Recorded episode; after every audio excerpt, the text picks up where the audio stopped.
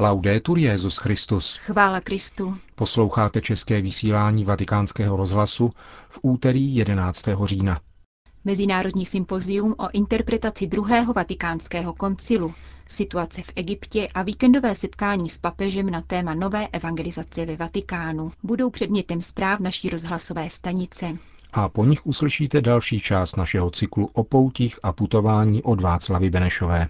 Hezký poslech přejí Milan Glázer a Jana Gruberová. Zprávy vatikánského rozhlasu. Vatikán. Následující sobotu 15. a neděli 16. října se bude ve Vatikánu konat setkání pořádané Papežskou radou pro novou evangelizaci s názvem Noví evangelizátoři za novou evangelizaci, Boží slovo roste a šíří se. V sobotu se v audienční aule Pavla VI. uskuteční jeho první část, na které vystoupí také svatý otec. A v neděli 16. října dopoledne bude Benedikt XVI. předsedat eucharistické liturgii v bazilice svatého Petra. Předseda Papežské rady pro novou evangelizaci, monsignor Rino Fizikela, vatikánskému rozhlasu o tomto setkání řekl, že představuje etapu přípravy biskupské synody, která se bude konat na podzim příštího roku a chce zprostředkovat celé církvi zkušenost nové evangelizace. Na druhé straně je to i určitá provokace určená buď těm, kteří mají za to, že je třeba žít romanticky, jako by dobré bylo jen to minulé, anebo těm, kteří sní o tom, že všechno bude dobré, až se vynalezne nějaká více či méně účinná formulka.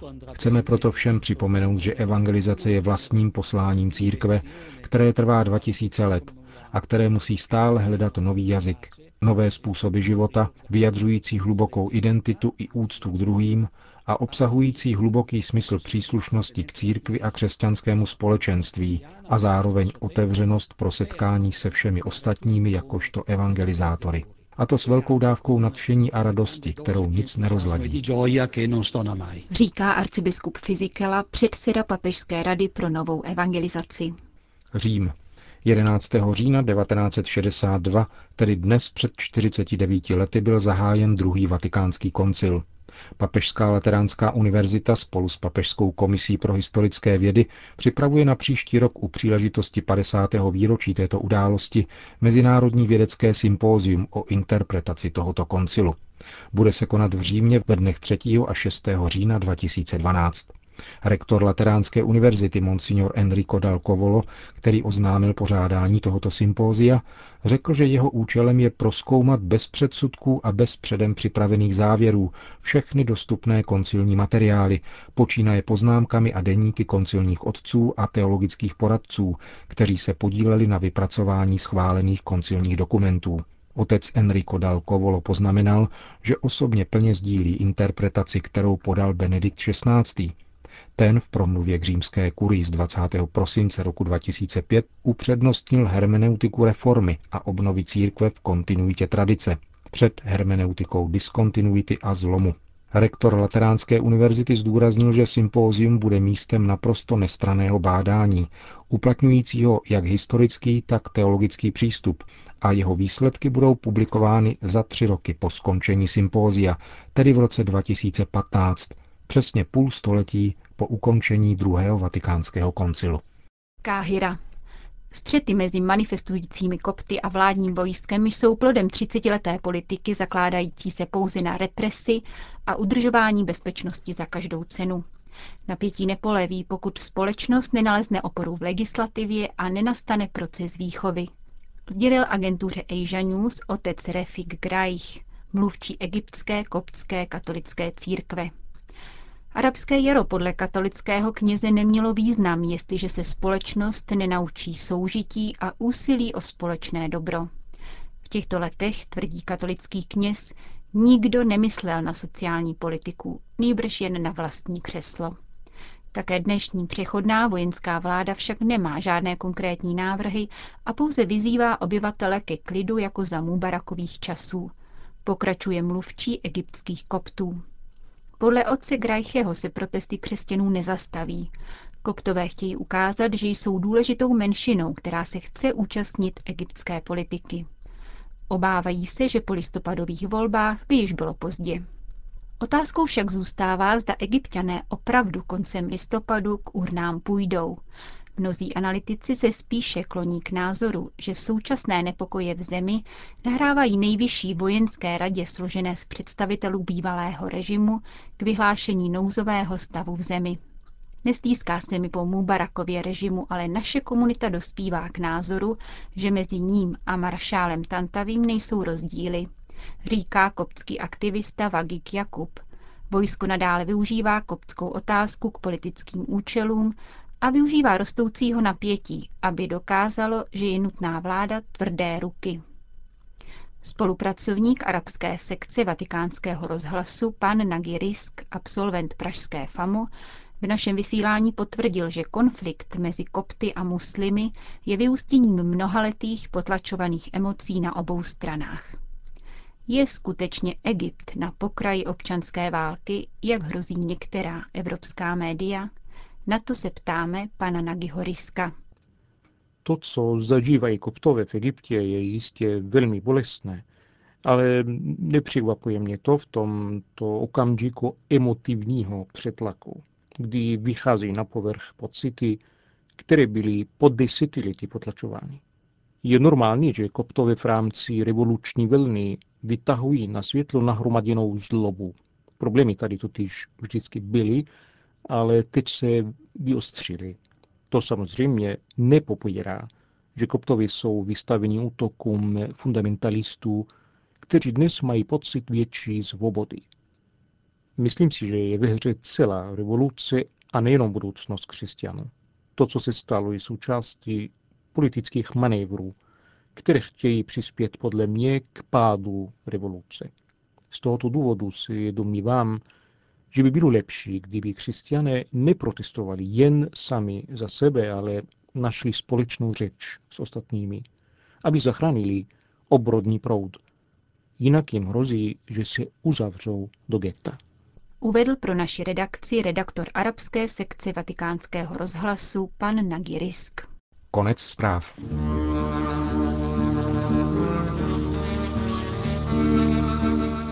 O poutích a putování. Česká zastavení ve svaté zemi.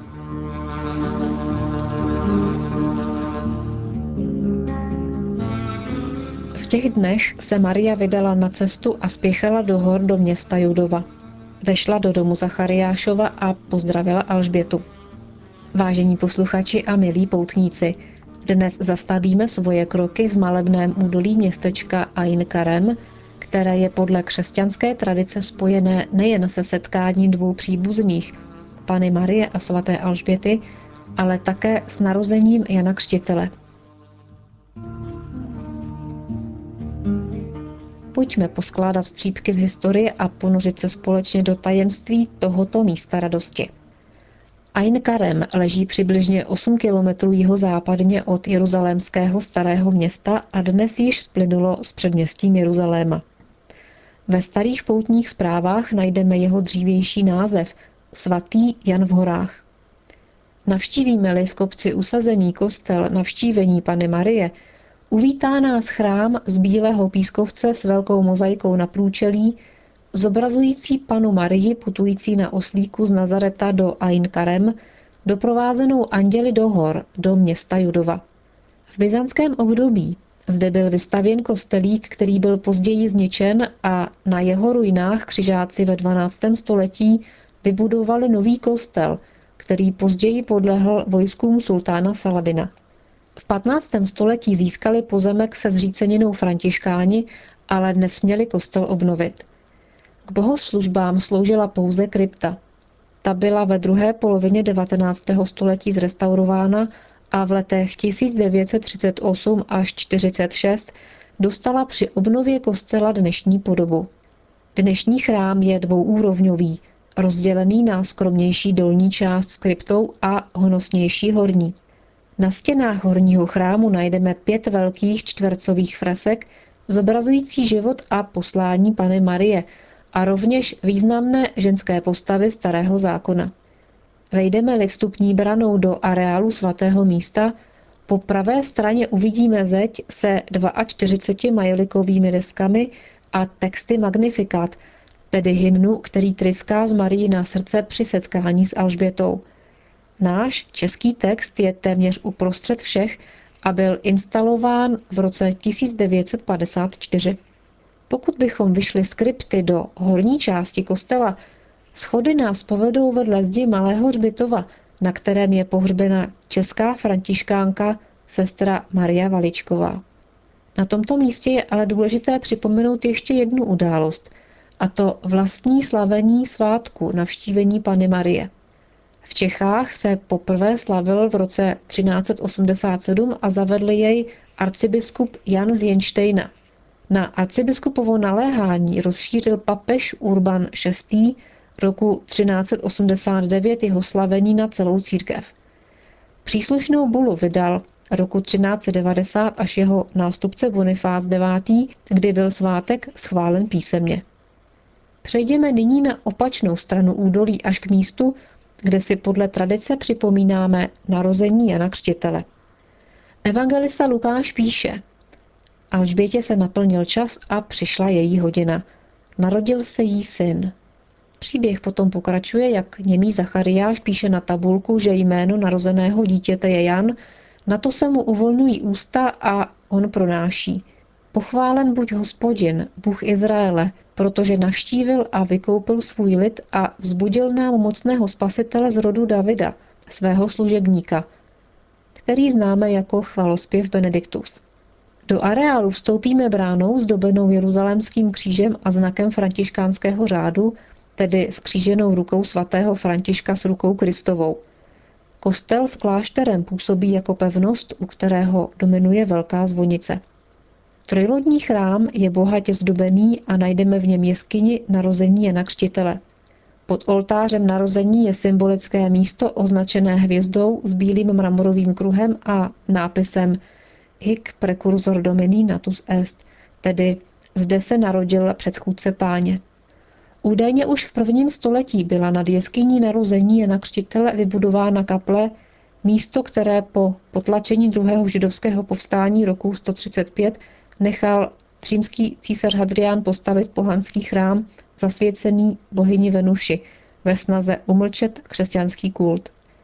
V pátém století byla pohanská svatyně přebudována na byzantský křesťanský chrám a začali sem přicházet poutníci. Roku 529 byl zbořen a ve 12. století jej templáři přestavěli na dvouposchodový chrám. Roku 1187 Vojska sultána Saladina změnila toto místo na karavanseraj a stáje. V 17. století se podařilo františkánům získat pozemek se zříceninami kostela a roku 1862 získali povolení zrekonstruovat křižácký kostel. Za podpory španělské královské rodiny se roku 1885 prakticky podařilo znovu postavit tento chrám, později klášter, pomocné hospodářské budovy a zahrady. Výjdeme-li z kostela zpět do vstupního areálu, jistě si povšimneme stěny s majolikovými deskami zobrazující text Zachariášova chvalospěvu. Ten náš, český, je spolu se slovenským vedle sebe a obě desky jsou umístěny na dobře viditelném místě hned u brány do areálu. Naše deska navíc obsahuje nápis V pokoře a lásce čeští a moravští věřící 1991. Zbývá jenom dodat, že desku vysvětil nedávno zemřelý arcibiskup Karel Otčenášek a jistě zde ze skromnosti není uvedeno, že byla pořízena z darů českých emigrantů žijících v Americe. Vážení poutníci, až jednou navštívíte Ain Karem, ať je vám toto místo radosti velikým povzbuzením. Od mikrofonu se s vámi loučí Václava Benešová. Končíme české vysílání vatikánského rozhlasu. Chvála Kristu. Laudetur Jezus Christus.